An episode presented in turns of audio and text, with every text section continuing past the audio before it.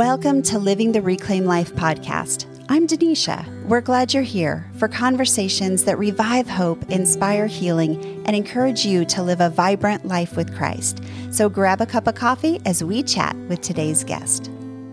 Today, I am so excited to introduce you to Lori Navrosky. Did I say that right, Lori? You did. Okay, good. And, you know, today, as, as Lori and I are talking, we are going to talk about a topic that I think possibly we, in some ways, gets talked about a lot, and in other ways, doesn't get talked about a lot.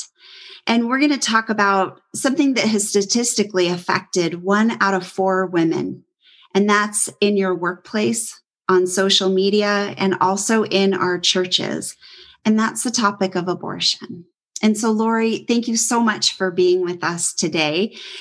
And Lori is the recovery services manager at Hands of Hope, which here in Tucson, that's our local pregnancy medical center. So when a woman finds out she's pregnant and it's unexpected, she um, will come to Hands of Hope and they take amazing, um, amazing care of these ladies. I've taken several um, friends over to you guys and it has just been a loving, warm experience for them. So thank you for all that you guys do. Oh, you're very welcome. Yeah. So, Lori, tell us what does a recovery services manager do there? Yeah, so I um I've actually been working at Hands of Hope since 2006. Um, so approaching 15 years. so it's been a long stretch. Um, and recovery services, it's one of our three pillars. And what what I do is focus on just what it sounds like that re- recovery aspect. So I do counseling for women and men um, and couples who've experienced any type of pregnancy loss. So that can be ectopic, miscarriage, stillbirth, early infant loss. Um, and then obviously, we also do focus on recovery from um, an abortion experience. So I do um, individual counseling. Um, I've got a master's in counseling um, that I got about seven years ago. And I also, uh, we facilitate groups for women and for men, and we also have a weekend retreat. So, a couple of different ways um, to, to get that healing for the abortion recovery. And, you know, we just, we know that that is such an important piece. So, a lot of times, pregnancy resource centers focus more on that intervention side mm-hmm. and helping women not make the choice for abortion, which is certainly a huge thing and very important. Mm-hmm. But we recognize that reality that there are so many women and men who have already made that choice. And for a lot of people, more than once um, in the course of their lifetime. And so, you know, they're struggling, uh, a lot of them, and need healing and need help with that and they we just we don't like the fact that they often get ignored. And i think that's the part that we don't hear talked about a lot. What about you know the women and men who have experienced that. So I so appreciate the work you guys do with giving a voice and giving a place for healing for those men and women. And that would have been my mom um, that would have, you know, needed that had she, you know, she's been passed away for about 20 years now, but that's something that my mom would have needed to and would have had a safe place to come to. So I love right. all the work that you guys are doing there we sure hear about the topic of abortion a lot, but we don't always hear the aftermath and see the aftermath that women and men are left with and their families as well. Right. And that that's huge. And there's so much um, guilt and shame associated mm-hmm. with abortion. Um, yeah, I'm not going to say that every single person who has an abortion has a negative impact from it. Right. You know, depending on your worldview, I certainly think there it's possible to make that decision and, and be okay with it. Um, but the reality is that there are a lot of women and men who struggle with that decision afterwards. And they're the ones I think that fall through the cracks because this is an issue that's been so politicized that people don't feel safe to talk about it because they're afraid of being judged for having made that decision or they don't talk about it because they feel like they don't have a right to be hurting from it because it was a choice. Mm. And so, it, yeah, that group of people just um, often is kind of ignored. Yeah, I can imagine. Well, thank you for all the work that you do there. That's wonderful. You're very now, welcome. Tell us a little bit about Lori. So we know that you are changing helping change lives and help people find healing right through, through their experiences. And tell us a little bit about you. Yeah so i um i'm divorced um so i don't have any children. Um i'm very much an animal lover. So mm. i've hmm. got a house full of dogs and cats three and three. Um and i really i love nature. Um, i think that's the best way to to say who I am. That's my way of connecting with God. Um, I just love being out wherever, whether it's a beach or a forest or in the mountains or the desert, um, hiking, just walking, just being out somewhere. Um, photography is is definitely a hobby, but it's all nature type photography. Um, so yeah, that's a big reason why I like Tucson so much. Um, I was born and raised in Chicago, never liked the big city. Um, Tucson is getting a little bit too big for me now, but I don't plan on leaving. I've been here about 25 years. And, um, but yeah, just being able to do so much outdoor stuff in this area is, is what I love. So yeah, it's we kind of got laughed at a little bit by some of our friends who are encountering two feet of snow this past weekend, and we had a little, we had a dusting and got real excited about it, huh? yes. Yeah, I grew up in the snow, so I definitely I can't say that I get excited about it when we get it here. I'm still like, no, we don't need it here. don't need it. The desert is gorgeous, covered in it snow, is, though, isn't it? it? It's it's very different than I expected. You know, growing up in the Midwest, to me, desert meant sand all over the place. I I didn't realize how green the desert was mm. before moving here. Uh, so yeah, so I I just love being able to be outside. Yeah, yeah. How fun! It's fun getting to know you. We've crossed paths a few times over the we last have. few years, and it's fun getting to know you. So, how did you? So, 25 years ago, you came to Tucson. How did you end up at Hands of Hope? yeah, that was um, an interesting. So, really, starting to work at Hands of Hope occurred after I started dealing with the abortion that I had had.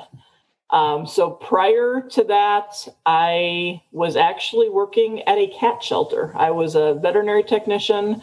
I had spent probably about 15 years working in boarding kennels and grooming shops and vet clinics and at the cat shelter. Um, and it was during that time that I started dealing with the abortion that I had had 20 years previously. Um, and as I healed from that, I realized that I wanted to go back to what I had gotten my college degree in, which was social work but I had hmm. never worked in the field um, because of stuff that had happened to me. Uh, and so, yeah, so I realized that I wanted to go back to what I had originally wanted to do with my life. Um, and I had started volunteering at Hands of Hope, and a job position, an employee position came up, uh, and I got hired for that. And I guess the rest is history, as they say. That's awesome. And all these years later. Yes. So, Lori, you mentioned that you had had a past abortion experience. Do you mind sharing a little bit about that and and just telling us about how life brought you there and what that was like for you? Sure. So, um, like I said, I grew up in Chicago. Um, I grew up in a Christian home, went to church my whole life.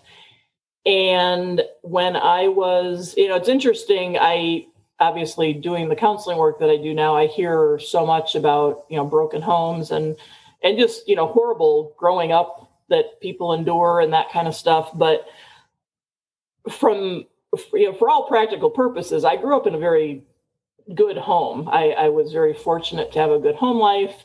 Um, you know, no drugs, no alcohol, Christian parents, um, extended family around, all of that, and going to church. And yeah, I guess the lesson from that is it doesn't matter how good your home life is, stuff can still happen. Mm-hmm. and so I actually, when I was in high school, um, was sexually abused by the youth pastor at wow. the church that we went to. Um, he was married. He was nine years older than me. Um, and it, it, you know, looking back, I can see all the grooming that took place really starting when I was about 14 years old. Mm-hmm. Um, but the the sexual part of it didn't start until I was 17. Um, but it, it had been things had worked up to that over about a two year time period. Um, I found out I was pregnant and he immediately suggested abortion. I mean, it was just, um, there was no question of anything. And what's interesting when I look back at that is this was 1984. So Roe v. Wade was decided in 1973. So 11 years after Roe v. Wade. And I thought abortion was illegal at that mm-hmm. time. Mm-hmm. Um, it was never talked about at home, it was never talked about in church. But, you know, I, I'm sure I had heard bits and pieces and things about it. And I thought it was illegal. So when he suggested it, I immediately said, you know, no, I'm not going to do that. And he asked me why. And I said, well, that's illegal. And he said, well, you know, it's, it is legal and it's really not a big deal. And so it, it really was about three weeks um, from the time that I found out I was pregnant until I had the abortion. And over that course of time, he was pressuring me to make that decision and then he started to threaten um, to kill him that he was going to kill himself if mm-hmm. i did now he also had an infant son at the time that i was doing a lot of babysitting for so i was quite attached to him and his really the youth pastor uh, the words that he used were do you really want to be responsible for his son to growing up without a father so in my mind, I was 17. Obviously, nobody knew this was going on. And I saw it as a choice between either his death and all of the mm-hmm. people that that was going to impact, or I was going to have an abortion. And I can honestly say that there was never a time that I thought of this as anything other than a baby. I mean, I I knew what pregnancy was, you know, as much as I could at 17 back then, but I knew it was a baby. I mean, I, you know, there was no question. It wasn't like I thought it was just a clump of cells or anything like that. I there was no buy-in to that kind of rhetoric. So I saw it as a choice between two lives, and I rationalized that the abortion would have the least amount of impact on the fewest number of people. And I can remember thinking it through like that. Um, and you know, with nobody speaking into it other than him, um, I, I, just basically stopped arguing with him. You know, I, I don't know that I, I can't honestly say that I actually made a choice where I thought this was the best thing to do, but I do know that I stopped arguing with him and decided to just do what he wanted me to. Uh, he did take me to a Planned Parenthood to confirm the pregnancy. And, you know, again, back then there weren't laws really governing abortion. And so I didn't have to show any ID. Um, they did a pregnancy test, asked me if I knew what I wanted to do. I said I was thinking about having an abortion. And they said, okay, gave me a piece of paper with a list of clinics and said, you know, if you call today, you can probably get in in a week or two. So, no counseling, no information on options, no information on fetal development, no discussing potential, you know, physical complications to an abortion procedure, nothing.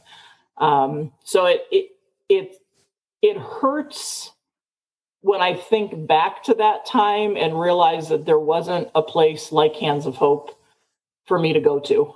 Yeah.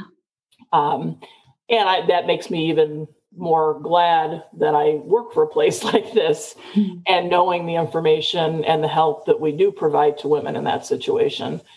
Um, so yeah, made the phone call, scheduled the appointment, um, and not everybody, I think, remembers experiences like I do. you know, obviously everybody is different. I remember that day like it just happened. I mean, literally, I can remember what I was wearing. I can remember what the outside of the clinic looked like. Um, went in, uh, it was $250 cash only. Uh, again, no ID. Um, so I gave them, went in, gave them their money, signed a piece of paper. I don't even know what it said because I didn't read it. Um, sat down in the waiting room. It was an old kind of, you know, when, when you think about a doctor's office, they're usually decorated kind of nice and have magazines around and maybe TV screens. It was just dumpy mm-hmm. um, just all old looking, dimly lit, no magazines, nothing. You know, there were other people in the waiting room. Nobody was really talking.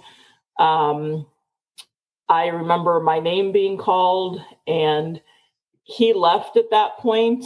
Um, and I went to the back, and I was actually told that I was going to have to meet with a counselor. And I can remember thinking, maybe they'll give me a way out of this. So mm-hmm. even as I was going back to have this done, I was still thinking, is there any way that I cannot do this? Mm.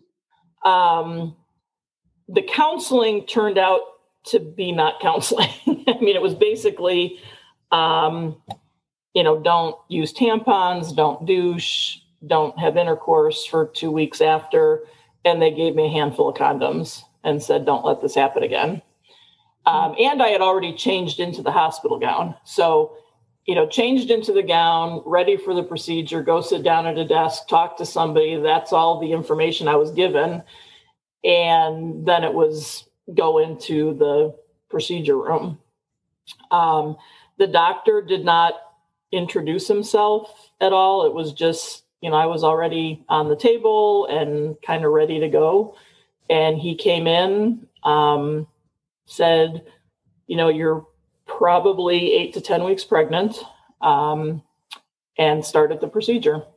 And I can remember when I heard, so I, I was, I was not under any kind of anesthesia. I was given a local anesthetic, but there was no sedation or anything. So I was awake for everything, um, heard everything, saw a canister behind him start to fill up when the suction got turned on. And it was really at that moment, that was the first time that day that I kind of started to cry. And I remember thinking, this is the worst thing I could ever do. Mm. This is such a huge mistake. Why am I doing this? but at that point, you know, there's really no turning back. Um, it was over in about 15 minutes. Um, was instructed to go back and get dressed, uh, and then brought into another room where there were probably I don't know six to eight other women. Um, you know, so so much for any kind of HIPAA laws. you know, and, and granted they didn't have them back there back then, but um, yeah, I mean no privacy at all. So there's you know six to eight of us all in a room um, with a bunch of eh, they kind of they looked like army cots to me so not even comfortable um, just lined up around the room against the walls and we all you know again just everybody keeping to themselves and not talking and some people crying um, we were in there for maybe i don't know half hour or so and given um, as a group just passed out bottles of antibiotics to each one of us and then brought us to the back of the building and let us out the back door. Mm. Um, and that was pretty much it. And I mean, I I would say that I was already shutting down emotionally when I walked in, um, and that just continued to get worse. So by the time I walked out, it was i mean i don't i don't believe in the whole out of body experience kind of thing but it really was kind of like that it, it was just kind of this okay i need to get going with my life and continue living and Um, but everything was just real automatic um, and disconnected, I guess. Um, so this was on a Friday, and two days later, I was sitting in church, um, knowing what I had done and thinking that it was kind of weird. Like, you know, two days ago I was pregnant, and today I'm not. Hmm. Um, wondering if anybody could tell by looking at me what I had done, terrified that something was going to happen physically, you know, complications or infection or something, and my, you know, I would have to tell my parents. Um, I didn't have any complications, which, you know, again, looking back, I'm grateful for. I mean, I, I think that that's one place where I can see God in all of that, even though I didn't invite him into it. um, and yeah, I just was, you know, there, there wasn't anything to do at that point. I wasn't glad that it was over and done. I wasn't relieved about anything, but I, I just, I knew that I didn't have a choice now but to just continue on with life. And there was no point in talking about it or thinking about it because it was done and it couldn't be changed. Um, and just kind of tried to put it behind me. Um, but it was only that was February of 1984. So about three months later is the first time I got drunk. Um, and I really, I, I didn't really care a whole lot. I mean, I, I already knew that I was starting to get into that mindset of, you know, I didn't really care what happened. Um, and just kind of doing reckless things um, so yeah, and I didn't, I didn't tell anyone about it. Uh, a few years later, I did a couple of times mention it to somebody, and you know, I I know that people probably meant well when they said what they said, but it wasn't at all helpful. I, I can remember distinctly one person saying, Well, you asked for forgiveness, right? And I said, Yeah. Well, then don't worry about it. Okay. So it, for me, what that said was, You're forgiven, but the way you feel is the way you should feel. Mm-hmm. And that's how mm. you're going to feel for the rest of your life. Mm-hmm. Um, which was guilty, ashamed, sad, you know, all of those kinds of things. Um, and I, it, someone else who I shared that with um, said, Wow, you're really strong. I don't think I could live with myself if I made that decision. Oh, there's not encouragement. and that, I was at that time kind of on and off. I would say thinking about, uh, not seriously thinking about suicide, but mm. the thought had crossed my mind. So, you know, to hear that, I was like, hmm, okay, so I should feel this way too. Um, so yeah, I, I went to college and um, I, interestingly enough, I actually started in nursing school um, and got through three years of a nursing degree. And the last semester of my junior year was my maternity clinical. And that really messed me up. mm I, you know, it was the first time I saw anything about fetal development and understood what what I really had done. And so 2 weeks before my senior year I changed my major to social work. Um, and my reason for it was if I become a social worker and if I work with unwed mothers and if I save enough babies, it'll make up for what I did. Mm. That that was word for word what my decision was. Now, granted, I didn't tell anybody that. I told them I didn't like nursing and decided to change my major. Um, so yeah, so I mean, it it really, it totally changed the whole trajectory of my life, like completely.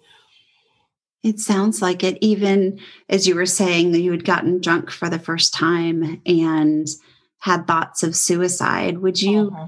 would you say that you may have found yourself there had you not had that experience or do you feel like it was a direct correlation to having having the abortion i honestly you know after going through the counseling and, and that that i've had i really do believe it was directly related to the abortion i mean i you know again like i said earlier everybody is different in how they respond to this um, i was actually diagnosed with PTSD mm-hmm. as a direct result of the abortion. Um, wow.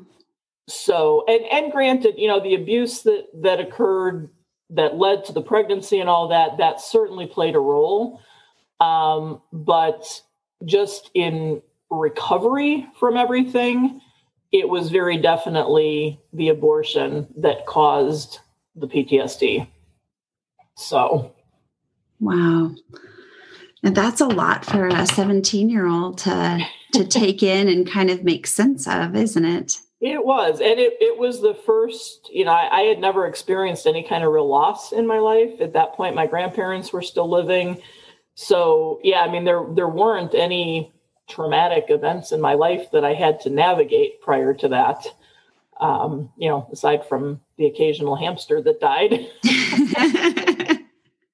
so yeah, so it, it really was. I mean, I, I did just tuck it away and didn't deal with it because I didn't know how to. How did God begin to start pulling that out? You mentioned you tucked it away, which I hear so many women say they tucked it away and and didn't didn't even want to look in that door in their heart. How did God start to begin to move you towards healing and restoration? It it took a long time.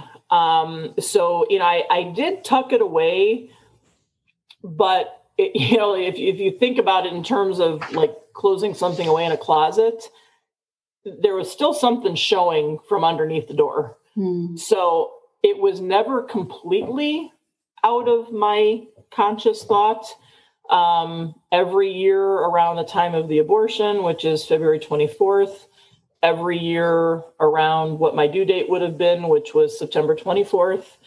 Um, I thought about it more. Every year, I thought about how old that baby would have been. Um, I did get my degree in my undergraduate degree in social work. And when I was a senior and in my last semester, I had to do an externship. And so I did that at a um, place similar to Christian Family Care Agency, so Christian Adoption and Foster Care Center. And I was actually working with kids that were in foster care and supervising their visits with their bio parents. And during that time, I know that something shifted in my head and in my perspective. Excuse me. So, up until that point, I hated what I did. I, I hated the decision that I made.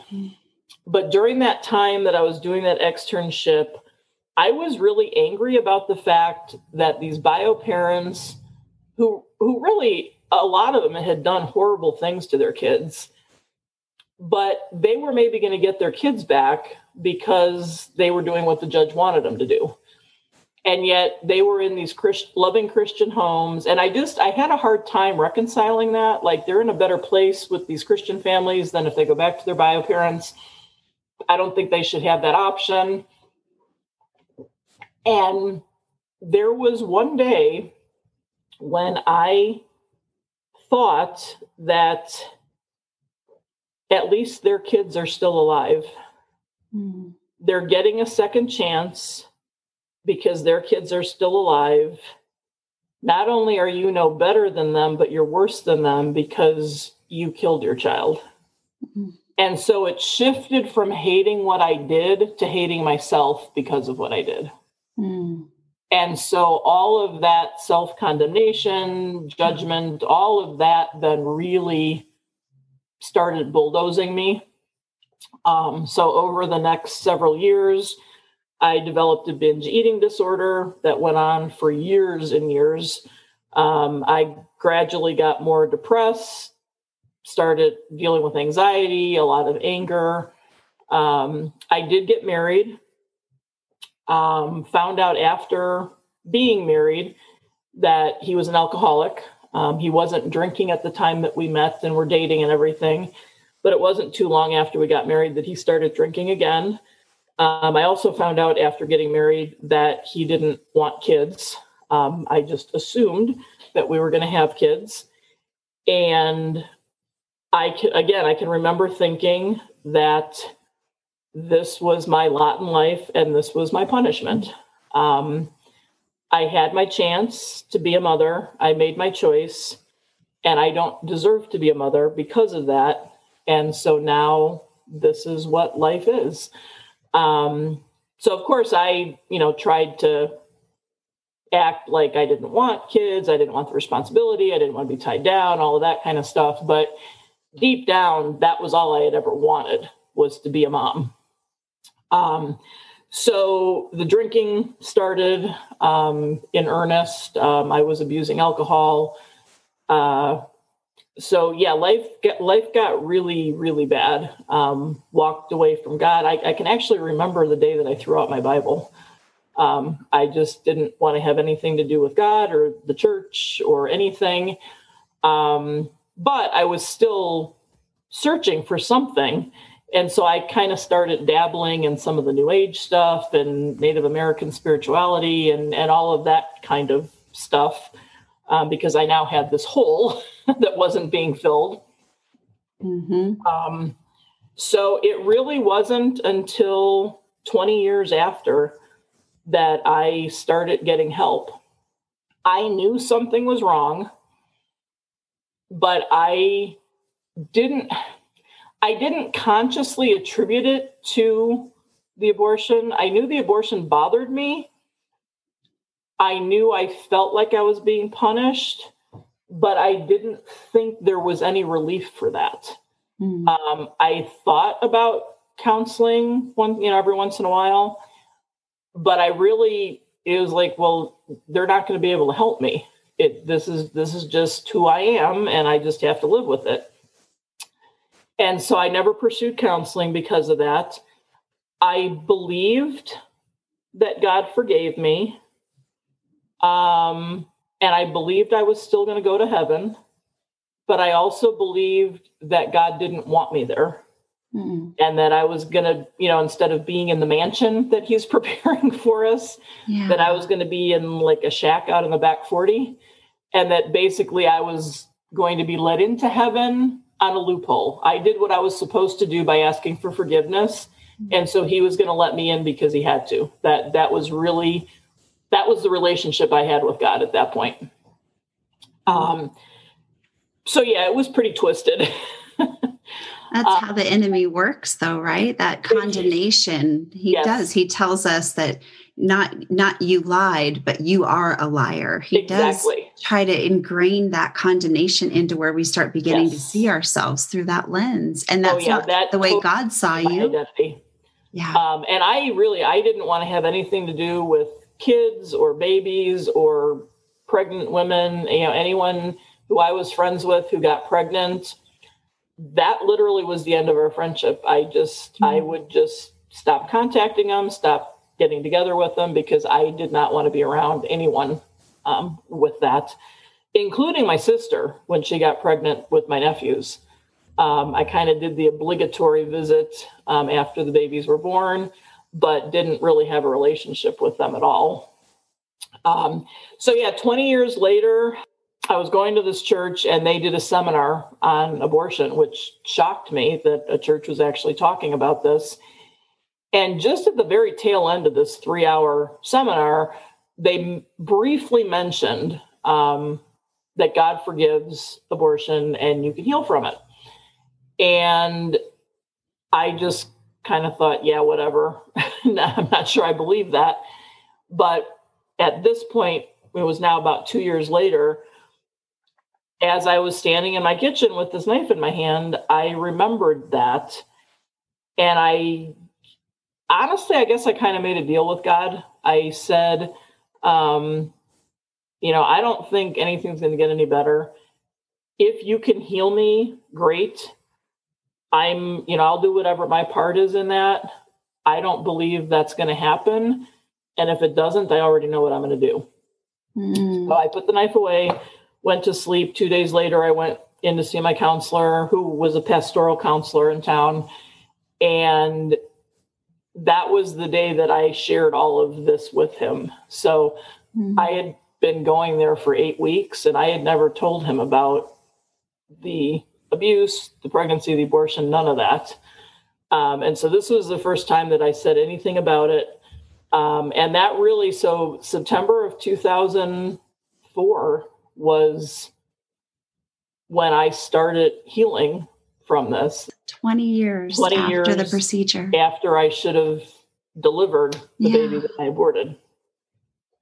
Wow. So it wasn't it wasn't a fun process and counseling was incredibly difficult. but such a big part of it was having the opportunity to grieve losing my baby. I know that I developed a relationship with God that I never thought was possible. It, it really is, there is no way that I would be okay now with what I did if it wasn't for what Christ did on the cross. Mm. And all I can do is accept that because God said that was enough. Um, there's nothing I can do to make up for it. There's nothing he should do or should have done more than what he did. If I really believe that God forgives me and I say I can't forgive myself, then my standard of forgiveness is higher than his, oh, which wow. isn't possible. Before I started volunteering at Hands of Hope, I attended a, a group there that was a Bible study for women who had had abortions. And just getting the opportunity to talk with other people who had been through it made such a huge difference because it took away that isolation. Yeah. Um, and even though all of our stories were different, there was still so much similarity um, that it it really it helped to validate a lot of what I was feeling. Um, and you know, having the opportunity to grieve, knowing that I had a right to grieve, even though this was a choice it was still something that needed to be grieved and it was okay to do that. Um, naming my baby, um, Benjamin James, mm-hmm. and giving him an identity uh, because abortion is so dehumanizing. Yeah. Um, and so being able to think of him as a real person, which he is, you know, there's no question.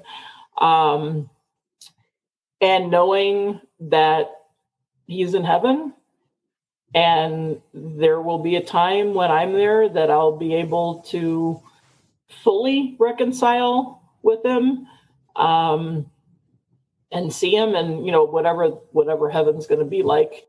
And you'd mentioned earlier that you you felt like you were slipping in through a loophole into that place right into heaven and that god tolerated you that was how you felt at one time. How do you feel about God's perspective of you now, now that you found that healing and and his forgiveness and what he did for you?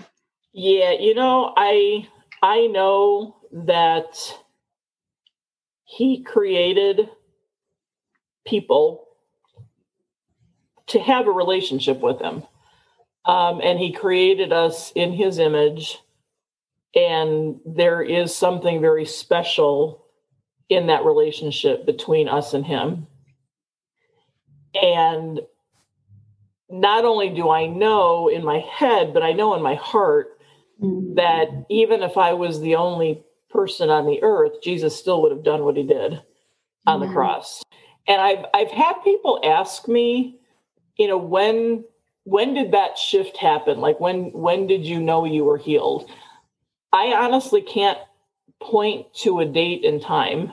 You know, I just know that as I went through this process, as I was surrendering to Him, as I was open to letting Him heal me, and whatever that looked like, and as difficult as it was at times, um, I just know that that shift kind of organically happened where I wasn't feeling guilty anymore and I wasn't feeling ashamed anymore. I love the light that you shed on the aftermath of an abortion experience because we, like you said, we don't talk about that. And I, the way that you experienced it, all the way to finding that freedom in Christ and to finding that He not only accepts you that you you were able to lo- to get rid of the guilt and the shame mm-hmm. we know mm-hmm. he didn't have that towards you and i the pieces of your story i see such a difference in when you were running away from god versus when you began running to him absolutely it sounds like that was a, a, a place that you found the freedom was by running toward him instead of yes. away yeah. and there that was definitely you know that was a very conscious shift that i made um to okay i'm i'm going to give this to him and see what happens mm. you know, i can hmm. always do what i'm doing here if i want to yeah. Uh, but i'll i'll make a change and and decide to to give him a chance i mean it sounds it, to me it sounds crazy that i actually was thinking like that like i'm going to give god a chance but that really was my mindset. You weren't the first and you weren't the last person right. to think that. Lori, what would you say to a woman listening right now? And maybe she's had a past experience with abortion and hasn't dealt with that. She's still in that 20 year space that you found yourself in. What would you say to her? You know, I I would there's a few things. So I I would say um a lot of people think they're okay with having had the you know like I, I know i'm forgiven i'm good it's done it's in the past. For me some key red flags that you're maybe not completely okay would be if you have a hard time talking about it.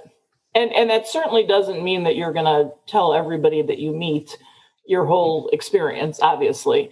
But if there's any hint of guilt or shame in sharing this experience with somebody else.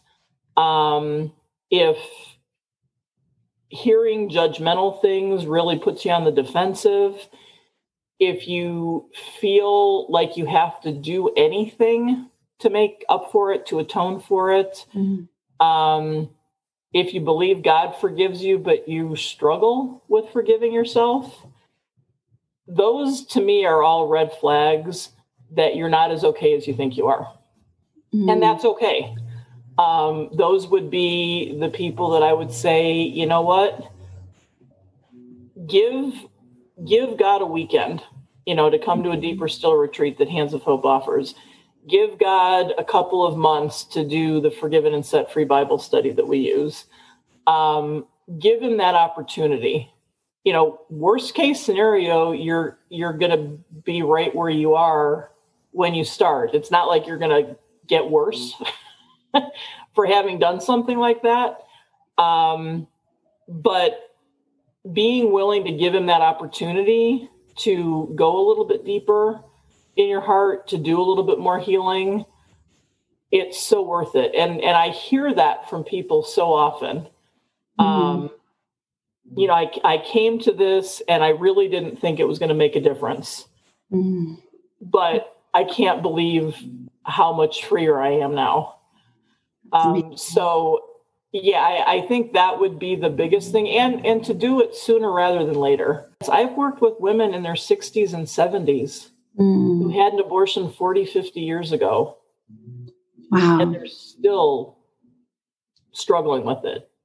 That's it's beautiful that they have a place to come to find that release to to get rid of that shame and that guilt. Yeah, and that's why I love what I do because it, you, you know it's, it's, nothing that I'm doing. I, am yeah. kind of the conduit, the facilitator for God to do His thing in somebody's life. I can't make them be open to it. I can just kind of help, you know, maybe give some insights, ask them some questions to get them to think about things a little differently. But it's God doing the work. Yeah, and I love seeing that transformation that happens. Oh, I'm so glad that he led you on this path to where you are now, Lori. We need you. we need you doing this here in Tucson alone. And if a woman is, um, if she's not in Tucson, say she's in another part of the country or another part of the world, do most pregnancy medical centers or resource centers have some sort, sort of healing um, program available? Yeah, I would say, you know, I guess I can't say 100%, but certainly the vast, vast majority of pregnancy resource centers are going to have some type of post abortion recovery, something. Awesome. awesome. Counseling, class, whatever. Um, the retreats that we do uh, are, de- are called Deeper Still, and that's not our own retreat. It's actually a ministry that we partner with.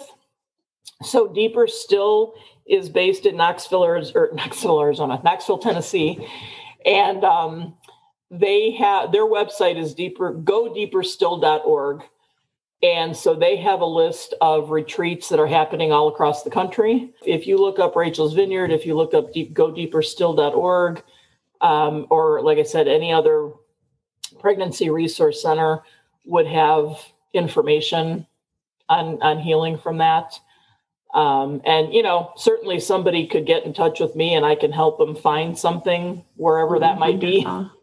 You're wonderful, Lori. How would they contact you if someone wanted to reach out to you personally?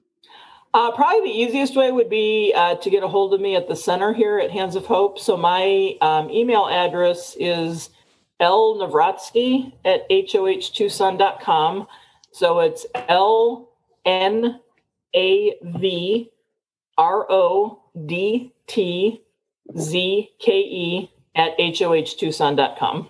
And you can see why I was worried about saying your last name wrong. Yes. A lot of letters. it sure is. It sure is. Well, Lori, thank you so much for sharing your story and being so vulnerable with our listeners. That it makes such a big impact for women who are listening to know they're not alone, or maybe even they have a friend who has an abortion experience. And as they begin to talk or share, they'll know a little bit more about how to meet them within their story and, and hold space for them to share in a safe place. So I think you've Definitely. equipped a lot of people by sharing your story today. And we appreciate you so much. And thank you for the work that you're doing here at Hands of Hope. It is really, it's incredible all that you guys have done. I've been following you guys for probably close to 15 years now and uh, love the work that you do and that was before i knew my story actually I just found out right. my story two years ago so right. uh, you guys have are an amazing pillar in our community so thank you well, for all you're you. doing we love what we do you sure do. Well, thank you, Lori. Thank you. And thank you so much for listening today. You are not alone. What you are going through is not just yours. There are people around who love you and who care about you and who will help carry that burden with you. So if there's not someone in your life, please reach out to us at Reclaim Story, and we would love to provide someone to walk alongside that with you. So thanks for listening today, and I pray that you found hope in today's conversation and maybe even feel a little less alone in your story. Stay connected with Reclaim Story on Facebook and Instagram. Want to learn more about living a reclaimed life and how you can be part of our growing community of reclaimers? Check out our website at reclaimstory.com. Want to learn more about living a reclaimed life and how you can be a part of our growing community of reclaimers? Check out our website at reclaimstory.com. All of those links and more will be in the show notes. And if you enjoyed this inspirational podcast, be sure to subscribe, rate, and review. That is a huge help in helping us help more people live the reclaimed life. So thank you so much for listening. We'll see you same time, same place next week.